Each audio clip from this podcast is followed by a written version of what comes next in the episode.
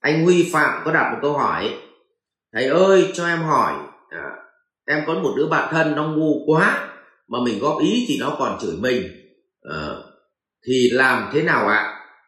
Vâng ạ, à, nguyên tắc là thế này, à, nếu như mà trình độ của người ta học lớp một mà bây giờ mình đưa người ta lên học lớp mười hai thì như vậy là cái anh mà bị đưa lên học lớp mười hai cũng khổ, mà cô giáo dạy lớp mười hai mà dạy cho cái thằng nó ngu mới như trình độ thằng học lớp một thì cô giáo cũng khổ. Như vậy bình thường ai ở đâu ở nguyên đấy thì đời nó vẫn còn hạnh phúc, tức là cô giáo dạy lớp mười hai cứ dạy cho học trò trình độ vào mười hai. Thế còn cô giáo dạy cái cậu học lớp một thì cứ để nguyên cho cậu ta học lớp một, thì cuối cùng là tất cả đều hạnh phúc. Vậy ở đây câu chuyện của bạn muốn tương ứng như, như sau.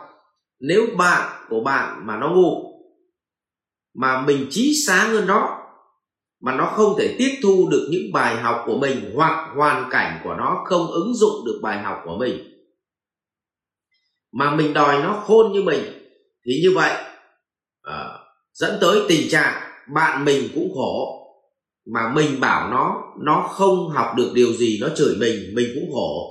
Vậy suy ra là chúng ta cùng khổ. Mà con người khổ thì bản chất là do vô minh, tức là trong cái vô minh, hàm lượng vô minh thì có hàm lượng của tham. Và ở đây Huy Phạm đang mắc phải một căn bệnh, đó là tham của mình cho người, tức là mình cứ nghĩ rằng những gì mình có nên cho người khác, mình mà dùng thấy ngon thì nên đưa cho người khác, thì có nghĩa là người khác dùng cũng thấy ngon.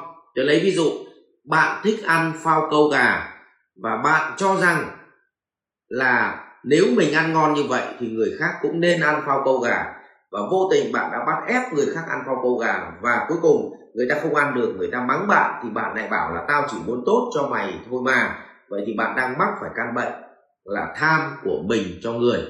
Vậy tóm lại, trong cuộc sống này chúng ta đừng cố gắng sắp xếp trật tự của vũ trụ này nữa. Chúng ta chỉ việc làm thay đổi thật tốt bản thân mình, trở thành một phiên bản tốt hơn của ngày hôm qua. Và như vậy chính là đó chính là việc mình đang tu. Và cứ như vậy mình phát triển bản thân thì sẽ giúp cho những người xung quanh nhìn vào mình, họ học hỏi được nhiều điều hơn. Và vô tình mình đã giúp được những người khác cùng đồng tu.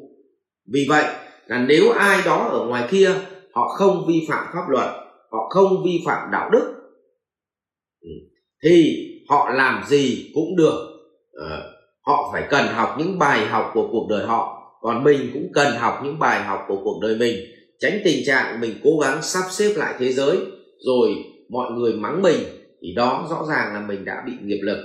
Rồi, xin cảm ơn Huy Phạm. Tóm lại, ai ở đâu ở nguyên đấy, đừng cố gắng đè người ta ra mà giảng dạy nhé. Ok Huy Phạm. Học viện Doanh nhân xê i ô Việt Nam cảm ơn bạn đã quan tâm theo dõi. Để biết thêm chi tiết về các chương trình huấn luyện của thầy Ngô Minh Tuấn và Học viện Doanh nhân xê i ô Việt Nam, xin vui lòng truy cập website ceovietnam chấm e d u chấm v n.